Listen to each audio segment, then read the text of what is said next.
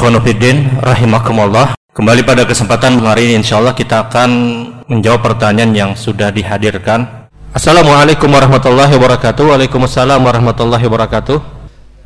Berkaitan dengan masalah sujud sawi antara sujud pertama dengan kedua, bacaan apa yang harus dibaca dan keadaan apa yang harus kita melakukan sujud sawi, mohon penjelasannya. Sujud sahwi itu hanya diperintahkan kalau terjadi kesalahan pada rukun ataupun pada kewajiban pada rukun ataupun pada kewajiban ataupun pada salahnya hitungan rakaat maka berlakulah sujud sahwi. Dan bacaan sujud sahwi tidak ada dalil khusus. Kalimat dalil yang menyebutkan subhanallah yanam wala sahwa atau subhanallah subhanallah sahwa wala yanam itu bukan dalil dari hadis Rasul sallallahu alaihi wasallam. Tidak disebutkan oleh Rasul sallallahu alaihi wasallam bacaan sujud sahwi harus subhanallah sahwa wala yanam maka yang lahir hanya dua pendapat Pendapat pertama dia bisa membaca bacaan zikir sebagaimana zikir sujud. Dia bisa membaca subhan rabbi a'la atau subhan rabbi a'la wa bihamdi atau subhanakallahumma rabbana wa bihamdika allahumma. Silahkan dia membaca apa pun yang dia baca ketika dia sujud. Ini pilihan yang pertama. Pilihan yang kedua, dia boleh untuk tidak membaca apa pun, dia hanya melakukan gerakan.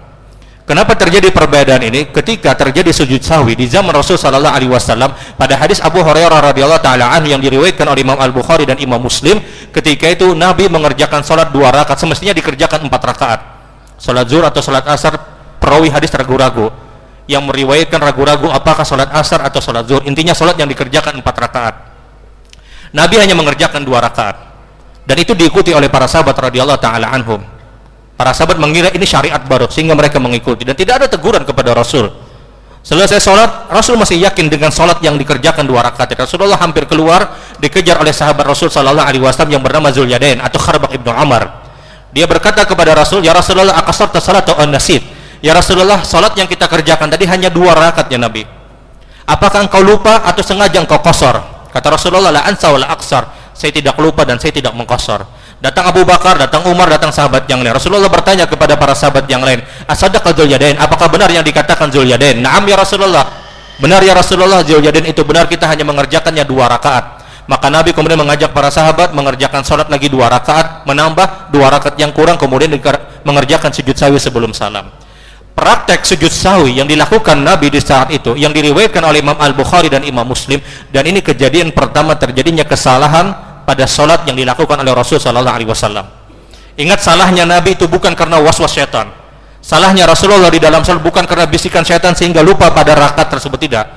Salatnya Nabi ketika itu salat itu memang karena skenario yang ditetapkan oleh Allah Rasul tidak lupa dan Rasul tidak mengkosor dan itu diakui oleh Rasul.